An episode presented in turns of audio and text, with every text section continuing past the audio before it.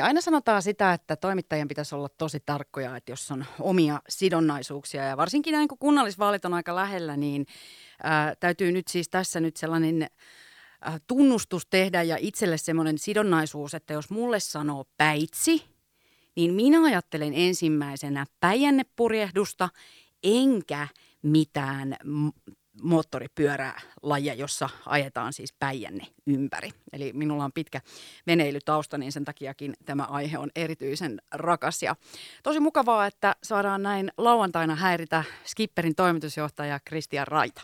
Moi. Moikka, moi. Aloitetaanhan siitä, mua kiinnostaa tietenkin, kun olet perustanut Skipperin, että minkälainen sun oma veneilytausta on?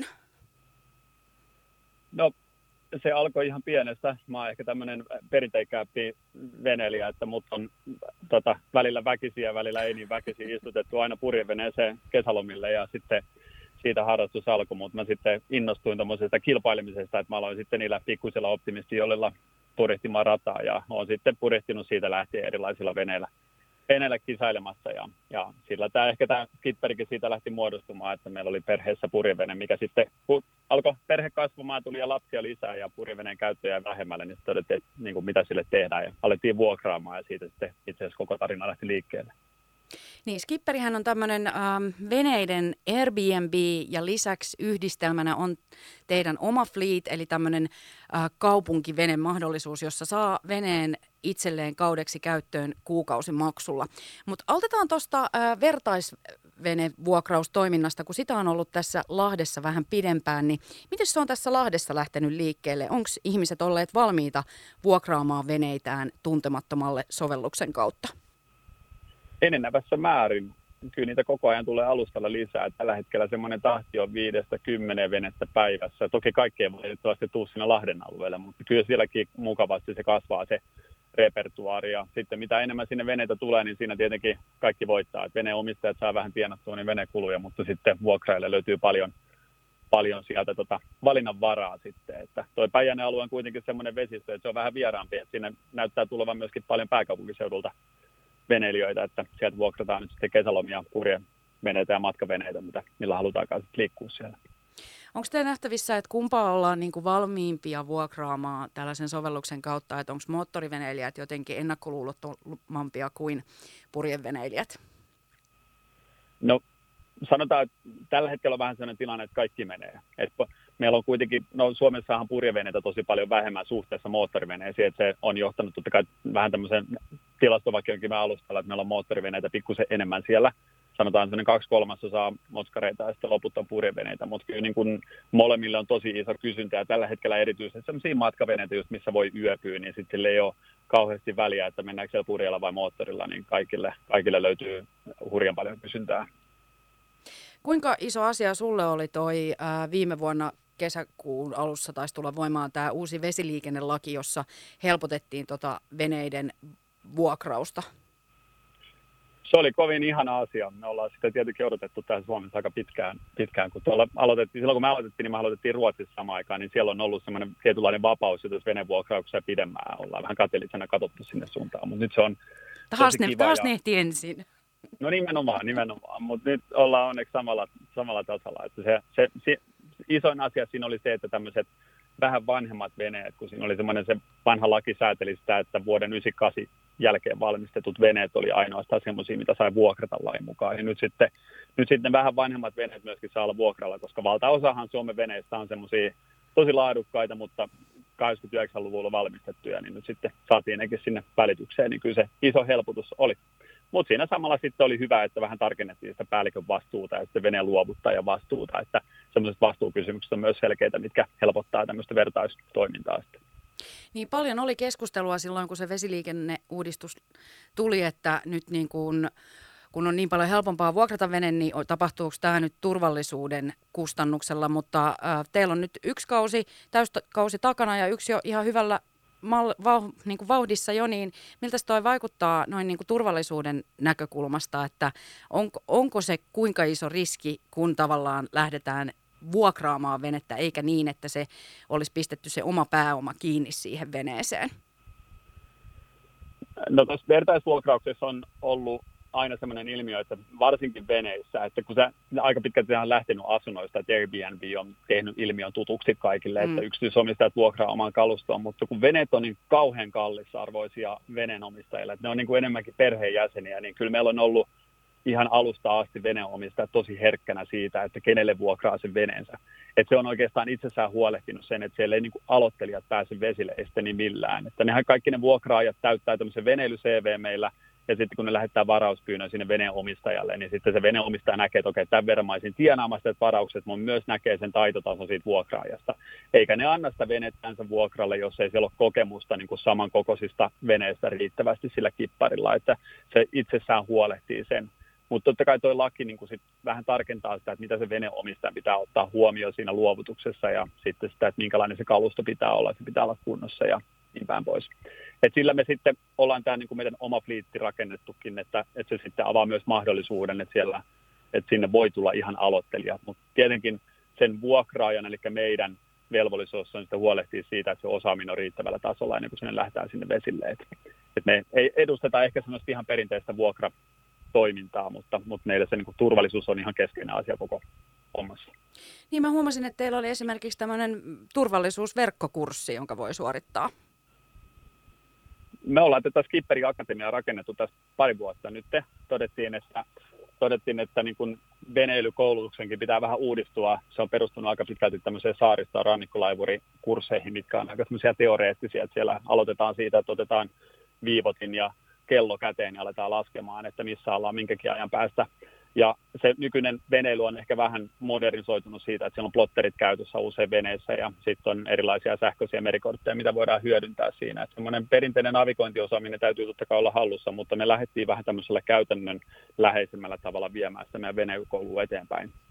Ja se Skipperiakatemia sisältyy nyt sitten, kun me otetaan siihen meidän omaan fliittiin, me otetaan 30% aloittelijoita jäseneksi.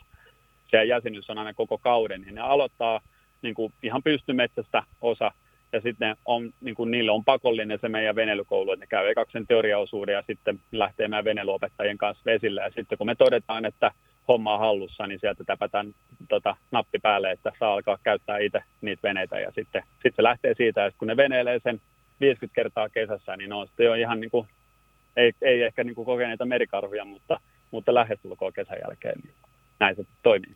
Niin ja onhan siinä sekin, että pakkohan jostain on päästä aloittamaan. Että tavallaan tuossahan on tavallaan sellainen vastuullisuuden näkökulma, josta se ajattelee vähän niin kuin toisinpäin, että mähän voin marssia kauppaan ja ostaa rahalla uuden veneen ja sitten ihan ilman kokemusta niin painan vaan tuolla menemään. Näin se on. Et kyllä se on yllättävääkin, kuinka ison veneen ja voimakkaan moottorin saa hallensa ihan aloittelijana, että tuolla pystyy liikkumaan kaikennäköisiä. Että me ollaan otettu vähän tiukempi linja siinä, että me koulutetaan kaikki, ketkä tulee aloittelijana. Mutta sitten onhan siinä veneen aloittamisessa on isompihan siinä on vielä se, että kun moni meillä esimerkiksi tulee siihen fliittiin näistä aloitteista sellaisia, jotka on pohtinut sitä, että itse kun veneily olisi kiva harrastus, mutta ei ole ihan varma siitä, että onko se nyt sitten kuitenkin se oma juttu, niin se on aika iso kynnys mennä ostamaan tuommoinen kallis vene jostain ja sitten yrittää löytää tuttavapiiristä joku, joka voisi opettaa. Että me niin kuin yritetään luoda mallia, missä se kynnys olisi mahdollisimman matala, että sitten on fliitin jäsenyys se nyt ei kauheasti maksa, ja kun siihen tulee mukaan, niin sitten me huolehditaan koulutus. Sitten pystyy kesän kokeilemaan, että okei, kuinka paljon tuli käytyä vesillä. Valtaosa valitettavasti täytyy sanoa, että ne menee sekaisin siitä, koska se on niin ilosta puuhaa, niin on kauhean onnellisia sen kesän jälkeen, niin siinä sitten veneilykuume iskee aika monelle, mutta ainakin niin kuin on silleen turvallinen tapa aloittaa, että sitten tietää, että on siinä oma juttu. Veneilijänä ymmärrän täysin tämän sekaisin menon. Kyllä. Kristian Raita, se kiinnostaa toki tässä, että kuinka iso vaikutus tällä koronalla on nyt sitten ollut siihen, että on kysynyt tai niin kuin teilläkin lisääntynyt, kun kotimaan matkailun suosiosta puhutaan paljon ja myös venekaupasta on puhuttu, että se käy kuumana. Kaikki veneily käy kuumana, kyllä se käy meilläkin, kyllä niin kuin veneilijöiden määrä lisääntyy koko ajan ja se näkyy meillä myös siinä, että tuossa meidän vertaisvuokrauksessa niin meillä on sellaisia aktiivisia veneenomistajia, kenellä nyt on vuokralla se vene, niin tulee tänä kesänä noin 1500 täyteen.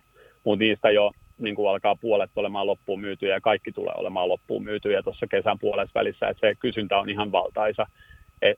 Ja sitten tuossa meidän fliitissä se viime kesänä se näkyy sillä tavalla, että noi käyttöasteet nousi tosi paljon. Että sen takia me ollaan joutu tekemään vähän korjauksia tuohon kapasiteettipohdintaan, että veneitä riittää kaikille koko ajan tarpeeksi. Mutta on se on se vaikuttanut ja varmasti sillä tulee olemaan niin kuin seurauksia tästä muutamia vuosia eteenpäinkin. Että sehän on kiva, että ihmiset huomaa, että täällä kotimaassakin niin kuin matkailumahdollisuudet on niin kuin aika tosi hienot, että hauskaa, että saadaan uutta porukkaa tuonne vesille kanssa. Joo, täytyy sanoa, että kyllä toi Vesijärvi ja sitten siitä, kun menee Vääksyn kanavasta vielä Päijänteelle, niin onhan siis Päijänne aivan mahtavaa luontoa päästä veneilemään ja se on aivan mieletöntä luonnon kannalta. Kerro hei vielä vähän tarkemmin, että minkälaiset nämä Lahden kaupunkiveneet, eli se Skipperin oma fleet tässä Lahdessa on, niin minkälaisia, onko soutuveneitä vai minkä kokoista moottorivenettä? Meillä on siellä moottoriveneet, soutuveneitäkin ollaan varmasti tuomassa. Et me tuotiin nyt alkuun moottoriveneet, koska niille siellä oli eniten kysyntää. Että sieltä on jo viime kesänä aika paljon meitä pyydetty, että tuotaisiin Päijänne. Päijänteellähän meillä ei viime vuonna ollut vielä ollenkaan toimintaa. Et kun tuo fleetin jäsenyys on sellainen, että kun liittyy jäseneksi, niin sitten saa käyttää niitä kaikkia satamia, missä vaan. Niin sitten meillä niin kun on jo sellaisia käyttäjiä, jotka viime kesänä otti asiaksi, niin se käydään niin kun kaikki nuo pisteet läpi, että pääsee veneilemään kaikissa paikoissa.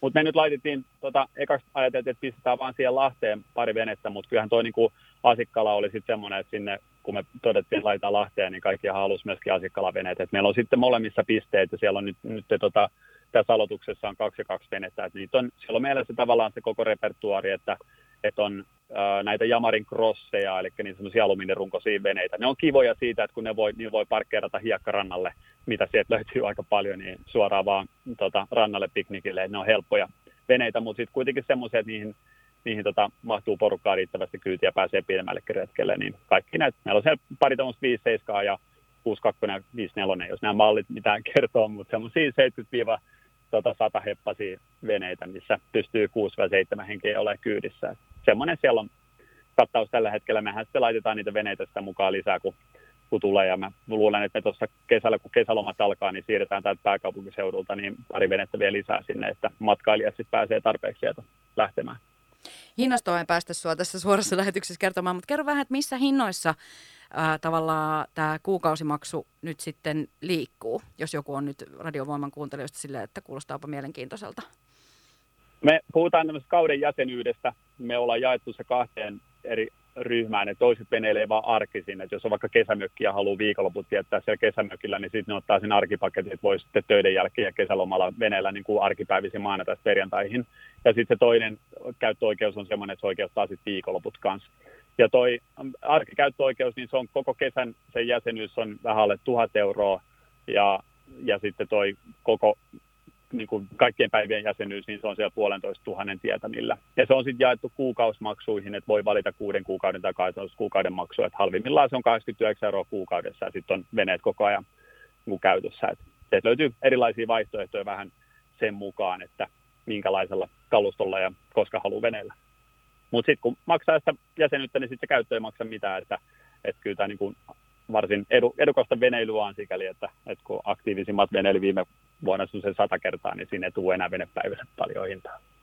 Ja pakko tässä näin veneilijänä sanoa, että onhan tuossa se puoli myös, että se on vaan se vesilläolo sitten se harrastus. Että sitten kun se vene on oma, niin sitä rapsuttamista ja huoltoa on myös aika paljon, näin niin kuin vanhan veneen omistajana, niin tulee vietettyä aikaa myös aika paljon siellä veneen alla. Kyllä, se on valitettavan iso osa siitä harrastuksesta siellä veneen alla maalaamassa. Me ollaan jotenkin alettu ajattelemaan, että me ollaan tekemässä jotain onnellisuuspalvelua, koska noista meidän käyttäjistä, kun niillä on sellainen yhteisö, niin se huokuu semmoinen niin kuin valtava innokkuus ja onnellisuus. Ja kyllä se on selittävissä, koska tuolla vesillä oleminen on niin kauhean hauskaa. Yleensä siellä ollaan niin kuin, rakkaiden ja läheisten ihmisten kanssa, niin sitten kun sen saa sen osan pelkästään siitä veneilystä ja jää se skrappaaminen pois, niin on se sille ihan hyvä kokonaisuus. Kyllä, olen samaa mieltä.